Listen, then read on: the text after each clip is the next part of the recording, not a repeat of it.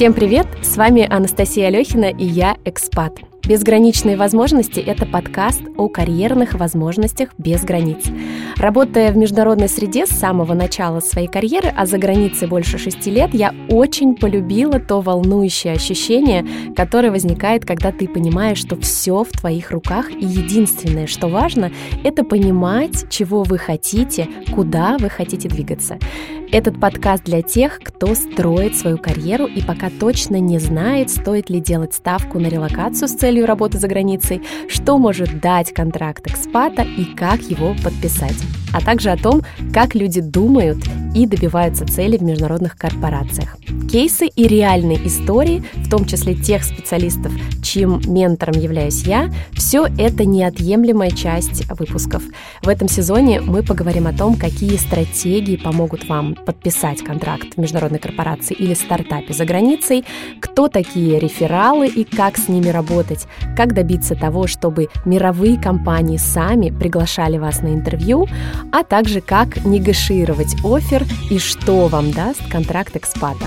Все инструменты и лайфхаки, которыми я буду делиться, не раз протестированы лично мной, а еще, как показала практика, они работают в том числе, если вы строите карьеру локально и хотите это делать экологично, но при этом динамично. Поехали!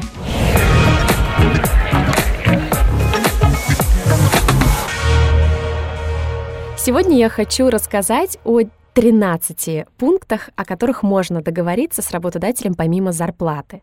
И не секрет, что финансовая компенсация — это основной критерий для нас, как для соискателей, но наступает момент, когда мы хотим этот момент немножечко обсудить дальше, или когда работодатель, наверное, не согласен с той цифрой, которая у нас в голове, или мы боимся ее назвать, потому что сумма уже вроде как снегоширована и вроде как уже договоренности достигнуты. Лучшая так тактика переговоров в этом случае — это когда вы понимаете, что можете представить еще какие-то альтернативы, которые можно согласовывать, можно негашировать дальше с работодателем. Это важно помнить и держать в голове. И во время переговоров, когда кто-то вам не уступил в чем-то, э, эта сторона, скорее всего, пойдет на переговоры охотнее в дальнейшем и даст согласие на последующие ваши альтернативные условия. Здесь вопрос в том, как вы, э, во-первых, сформулируете эти альтернативные условия, условия, а, какими они будут, и в целом ваша готовность их обсуждать. Это, наверное, три таких важных составляющих здесь.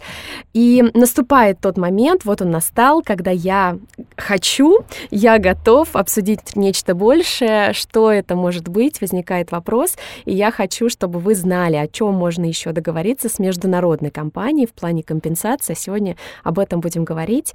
А, как я уже сказала, заработная плата — это только часть вашего компенсационного льготного пакета. Это не единственная вещь, о которой можно и нужно договариваться.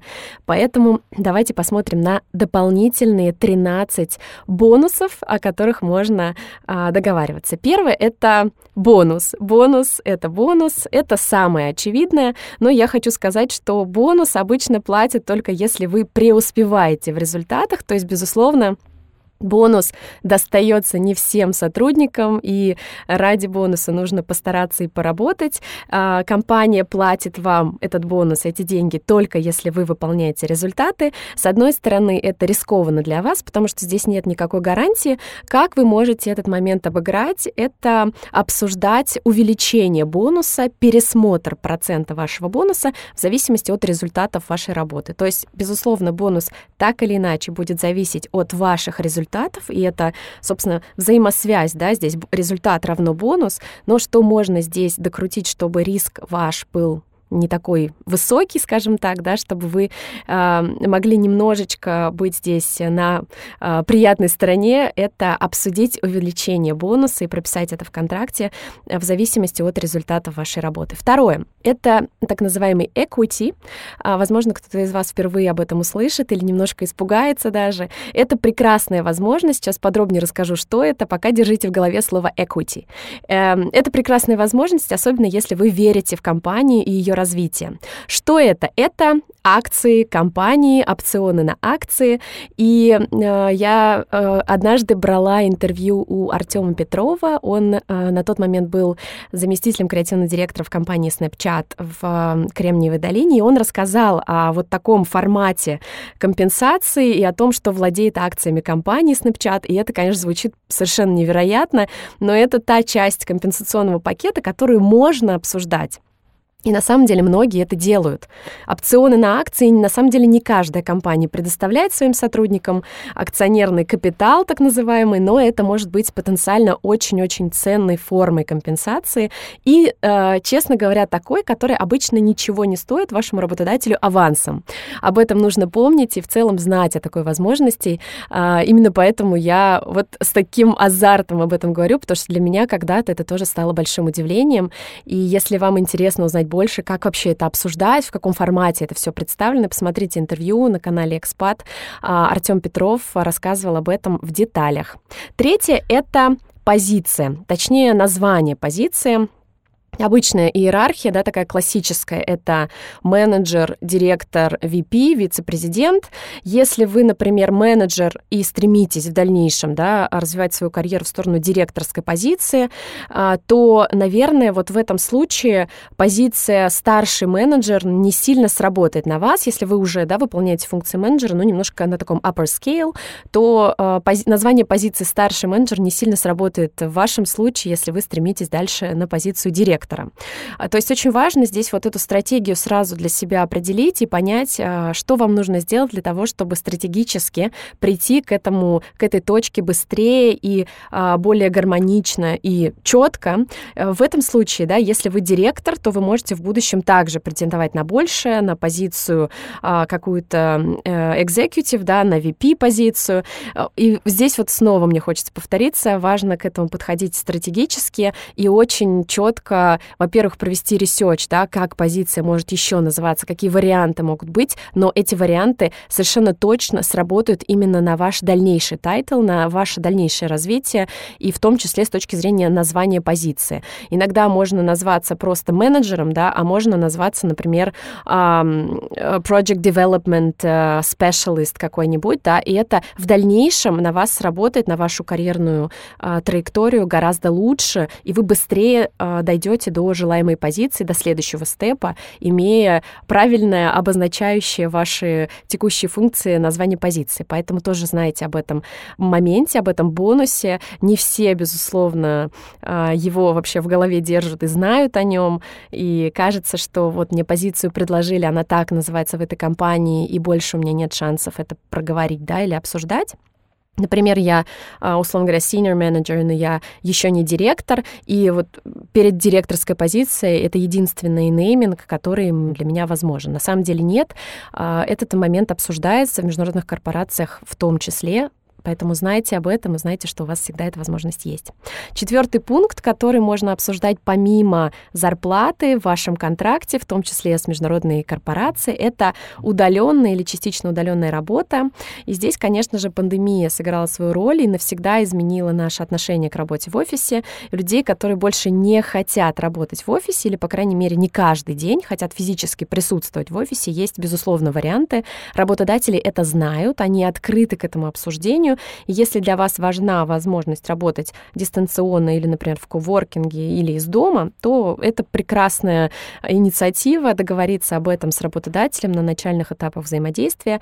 А, например, вот приведу мою историю вам в пример. А, я возглавляю клиентский отдел в международной, международном коммуникационном агентстве в Париже, и мне компания в какой-то момент предложила работать три дня в месяц в Париже, а при этом находиться дистанционно и работать все остальное время из дома, там, где я нахожусь. Я живу сейчас на юге Франции, не в Париже, соответственно, мне релацироваться в Париж для того, чтобы находиться каждый день в офисе сейчас, э, ввиду моего социального положения, двоих детей, в частности, не очень комфортно, компания об этом знает, и вот предлагает такой вариант три дня в месяц находиться в офисе в Париже, все остальное время работать дистанционно. В целом, в моих реалиях это очень интересное предложение, которое, безусловно, я рассматривала.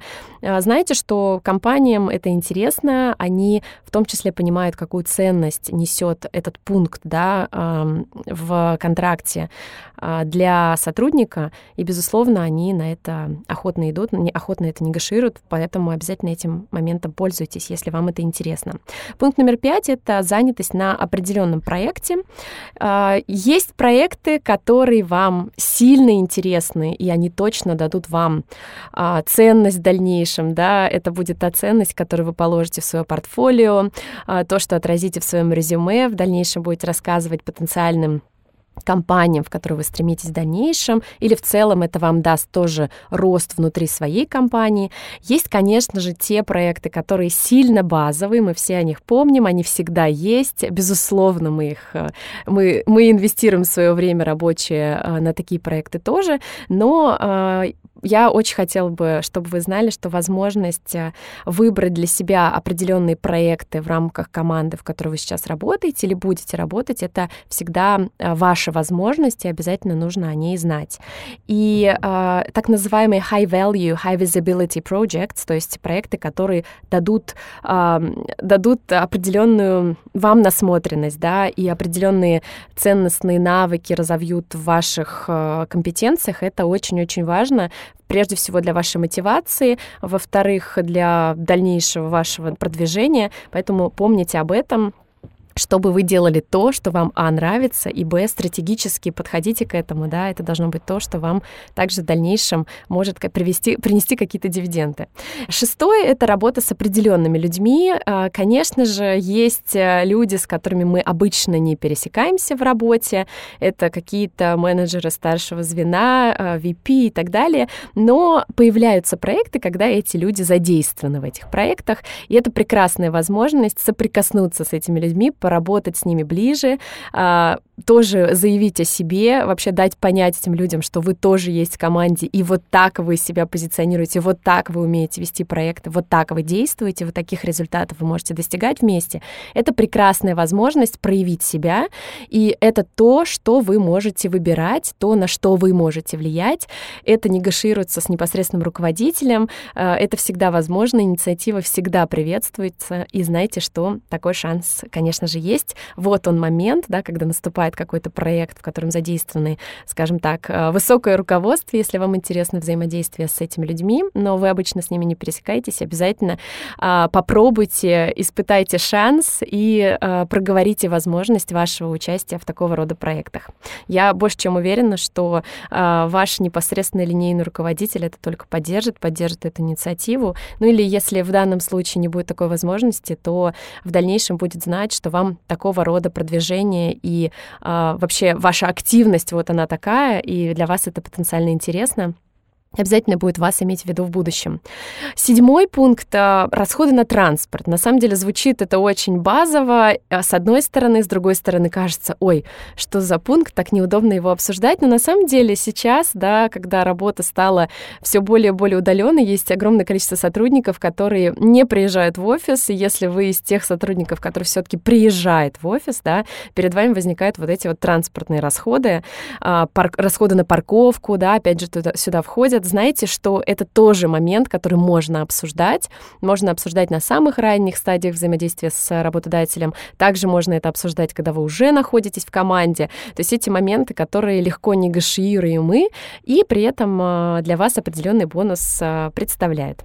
Восьмое — это то, что, наверное, а, такой является таким самым первым пунктом в головах будущих экспатов, людей, которые рассматривают работу за границей, и также у них э, перед ними стоит э, вопрос, да, что же я могу обсуждать, но при этом, наверное, первый пункт, который перед ними появляется, это расходы на релокацию саму, да, relocation costs. А, это непосредственно те расходы, которые возникают в связи с вашей релокацией, в связи с вашим переездом, когда компания вас релоцирует, она, безусловно, покрывает ряд расходов. Этот ряд может разниться от компании к компании, от позиции к позиции. Но я дам, наверное, такие основные пункты, которые можно обсуждать, а, что, что сюда может входить. Безусловно, это travel, да, то есть это расходы на билеты непосредственно на, ваш, на вашу доставку вас из точки А в точку Б, да, в новое место, в новую страну. А, конечно же, это билеты авиа, и сюда могут входить также авиабилеты для вашей семьи, для вашего супруга или супруги, для ваших детей в том числе. Сюда могут входить также а, покрытие расходов на какие-то внегабаритные а, вещи, которые вы повезете с собой. Это также может обсуждаться. Это можно отправить DHL или whatever, любыми другими логистическими компаниями, но в любом случае это представляет собой достаточно весомые расходы для вас. Компания это в целом покрывает, у них есть такой опыт, и это очень классный поинт, о котором стоит э, договориться изначально. Также сюда, безусловно, входит еще огромное количество разных расходов, связанных с вашей релокацией, да, подготовка документов, безусловно. Кажется, что это само собой разумеющееся, но лучше эти моменты сразу проговаривать, кто э, лидирует вот этот процесс подготовки документов и организации вашей рабочей визы для того, чтобы вы получили рабочую визу и могли официально работать в той стране, в которую вы релацируетесь. Это также э, связано с определенными юридическими расходами и менеджерскими расходами, поэтому это то, что компания тоже может э, легко взять на себя. Конечно же, здесь я сразу такой момент э, должна озвучить, что э, и это тоже из моей практики в том числе, э, сбор и подготовка документов, вообще получение документов, процесс происходит здесь локально, пока вы находитесь э, в своем городе.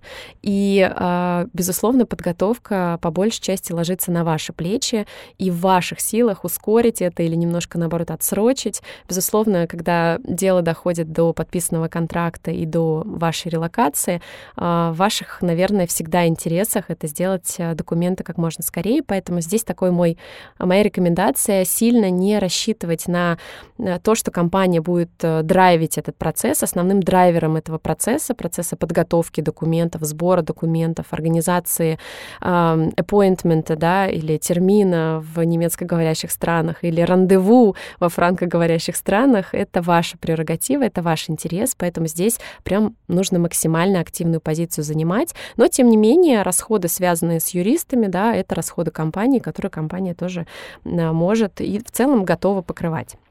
Вот, и, наверное, то, что с этим связано, я вынесу в отдельный пункт номер 9, это аренда квартиры. Это, конечно же, тоже связано с... Это часть relocation cost для вас.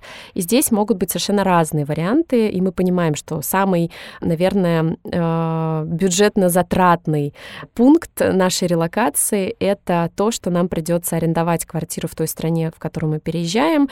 Может быть, э, дома у нас не было такого пункта трат, да, такого расхода, а, и мы жили там в своей квартире, жили с родителями, жили с мужем и так далее, ну, может быть, арендовали квартиру, но в любом случае э, аренда квартиры достаточно большой э, затратный кусок, и очень здорово попробовать с компанией этот момент обсудить.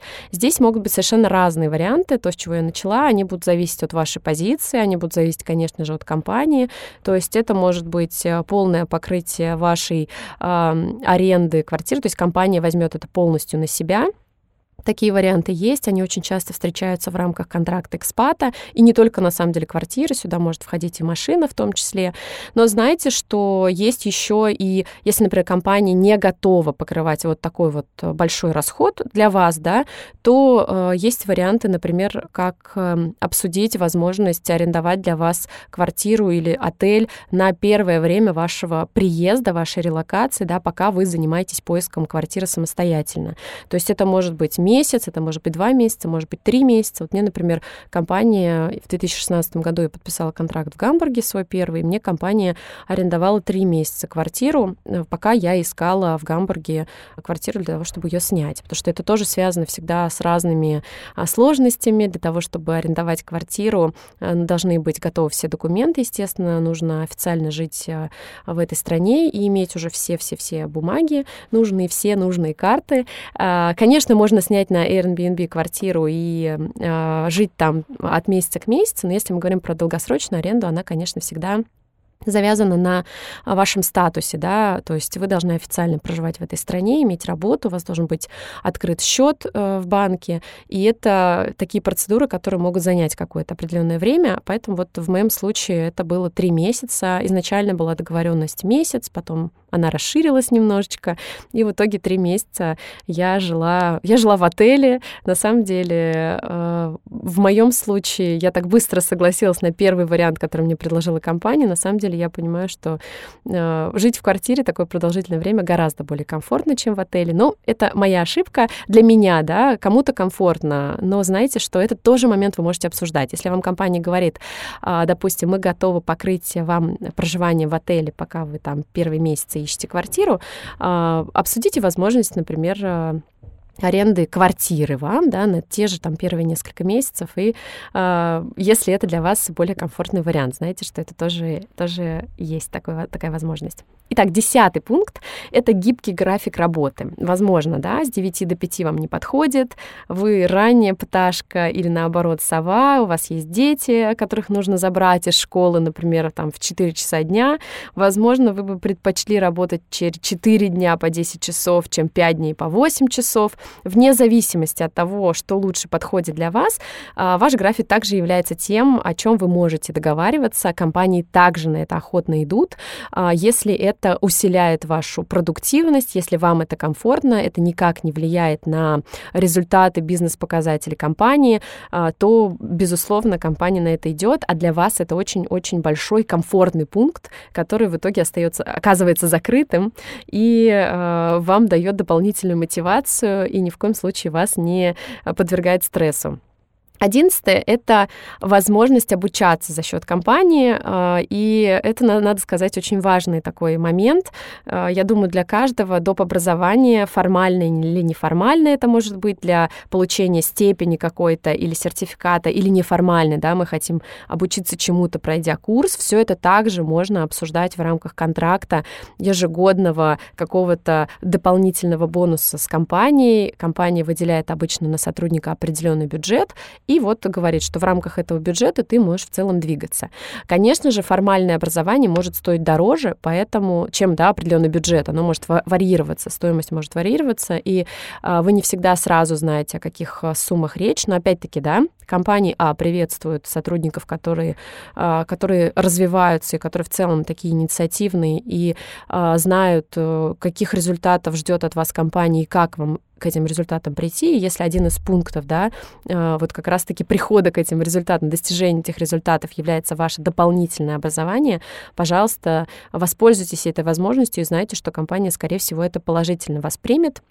Конечно, может быть момент, что на данный момент бюджетами не располагает, например, компания. Обсудите возможность эту на там, будущий год, на будущий квартал. Также это в ваших силах обсудить. Пункт номер 12 — расширенный график продвижения по службе, я бы, наверное, так это назвала. Возможно, на данный момент да, у компании недостаточно бюджета, чтобы присоединиться, а, присоединить сотрудника с каким-то желаемым уровнем зарплаты или с каким-то желаемым уровнем позиции, или это неподходящее время для повышение да, этой позиции. И здесь э, возможность всегда есть попросить придерживаться какого-то согласованного графика следующего вашего повышения при условии, что вы достигаете определенных также согласованных показателей эффективности. То есть вы также можете влиять на то, что компания именно вашу кандидатуру будет с определенным в определенный а, отведенный период времени да, обсуждать на предмет возможности дальнейшего повышения какого-то эвалюэйшена ваших результатов. Не всегда это в компаниях происходит регулярно. Да. Есть компании, которые, конечно, безусловно, эвалюируют своих сотрудников регулярно, и на основе этого эвалюэйшена формируются какие-то результаты, дальнейшее продвижение сотрудника в рамках компании. Не всегда это происходит так идеально. Да. Иногда эвалюэйшн откладывается, иногда он достаточно такой формальный. Поговорили тет-а-тет с боссом, на вас это в дальнейшем никак не влияет. Э, босс увидел, что вы хороший сотрудник, вам плюс-минус все нравится, вы побоялись там проговорить возможность вашего роста в компании, например, или не сориентировались, не было возможности такой. И вот этот момент такой он подвисшим остается. Безусловно, в интересах любого сотрудника, достигая определенных результатов да, команды, а, иметь какой-то в дальнейшем value, да, ценность для себя в формате повышения зарплаты, в формате повышения позиции, продвижения какого-то. Какие-то горизонты должны перед сотрудником открыться в благодарность за достижение этих результатов, будем так говорить. Поэтому, если вы изначально проговорите, что, например, каждые полгода у вас там тет-а-тет с руководителем, который в дальнейшем вас как-то навигирует например, по вашему дальнейшему возможному развитию в рамках компании, и это чем-то сулит достижение вот этих вот KPI э, компании, то это классно сделать с самого начала. И на самом деле это очень здорово, когда э, потенциальный э, сотрудник, да, кандидат на конкретное место думает об этом, думает о том, что да, я тот кандидат, который будет и способен выполнять эти задачи, приводить компанию к определенным результатам, и я могу влиять на эти бизнес-показатели, соответственно, соответственно, я хочу это делать, и я готов это делать, я знаю, что это я буду делать. И изначально вот задавать такую траекторию движения вашего в рамках этой команды всегда работодатель это поддержит, Поэтому вот это тот правильный момент, когда это стоит обсудить. А, не бойтесь это обсуждать. Конечно, когда вы уже являетесь сотрудником по компании, это тоже можно обсуждать. Также можно выходить с инициативой, да, иметь какой-то тет-а-тет а, с руководителем а, периодически. Это вы можете инициировать. Единственное, если это изначально не заданный формат, то здесь будет немножко сложнее. Поэтому знайте, что также во время обсуждения вашего оффера, негаширования вашего контракта, вы можете этот пункт легко обсуждать, да, что там каждые полгода у вас разговор с руководством, и вы, как бы отталкиваясь от этого разговора, можете по согласованию с руководителем стремиться к каким-то следующим позициям, следующим проектам, то есть это может быть совершенно разный формат а, дальнейшего вашего интересного развития в рамках компании. И а, тринадцатый пункт — это а, такой очень, кажется, не самый важный, но он очень-очень-очень ценный. Это дата вашего старта на новом рабочем месте. Часто часто очень мы э, завершаем работу в одной компании и сразу же устраиваемся на другую. Вот этот notice period, да, время, которое вы должны отработать э, в предыдущей компании, прежде чем вы сможете уйти и начать э, работу в другой компании, обычно в России составляет две недели. А за границей это, этот срок больше, от месяца и выше.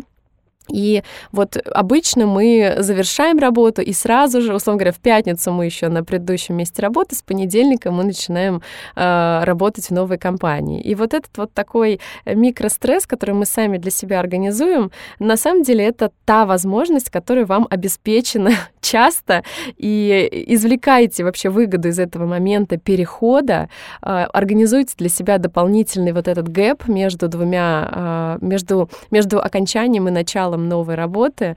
Это очень вам даст э, большой заряд. Вообще в целом отдых. Вы совершенно с, другими, с другим настроением начнете работать в новой компании, вы отдохнете, это о многом говорит. И дальше тоже мы помним, да, что отпуск наступает не сразу, он может немножко переноситься. В общем, организуйте себе этот гэп, а, от вас не убудет точно, компания вас дождется, если вы а, уже на финальной стадии обсуждения, безусловно, компания пойдет на этот, э, на эти уступки, скажем так, даже а, если нужен срочный сотрудник, в любом случае какой-то период вот этого гэпа вы можете обсуждать.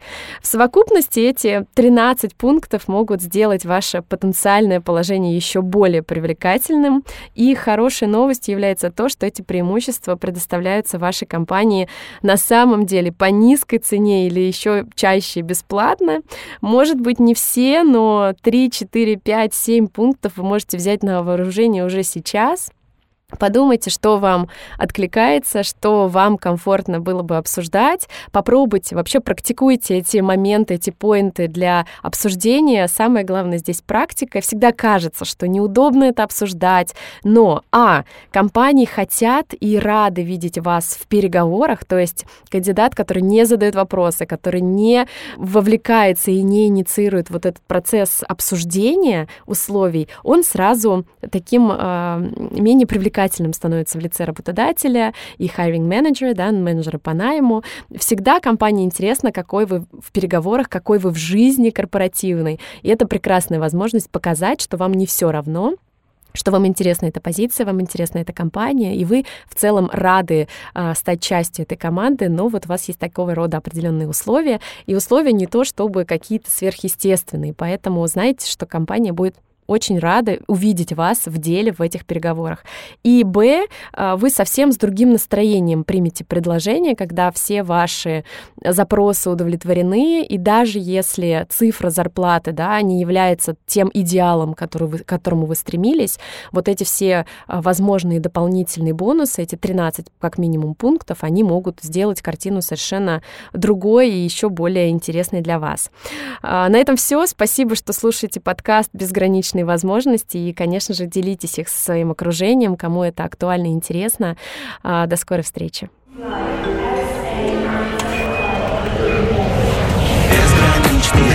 Безграничные, безграничные, безграничные возможности.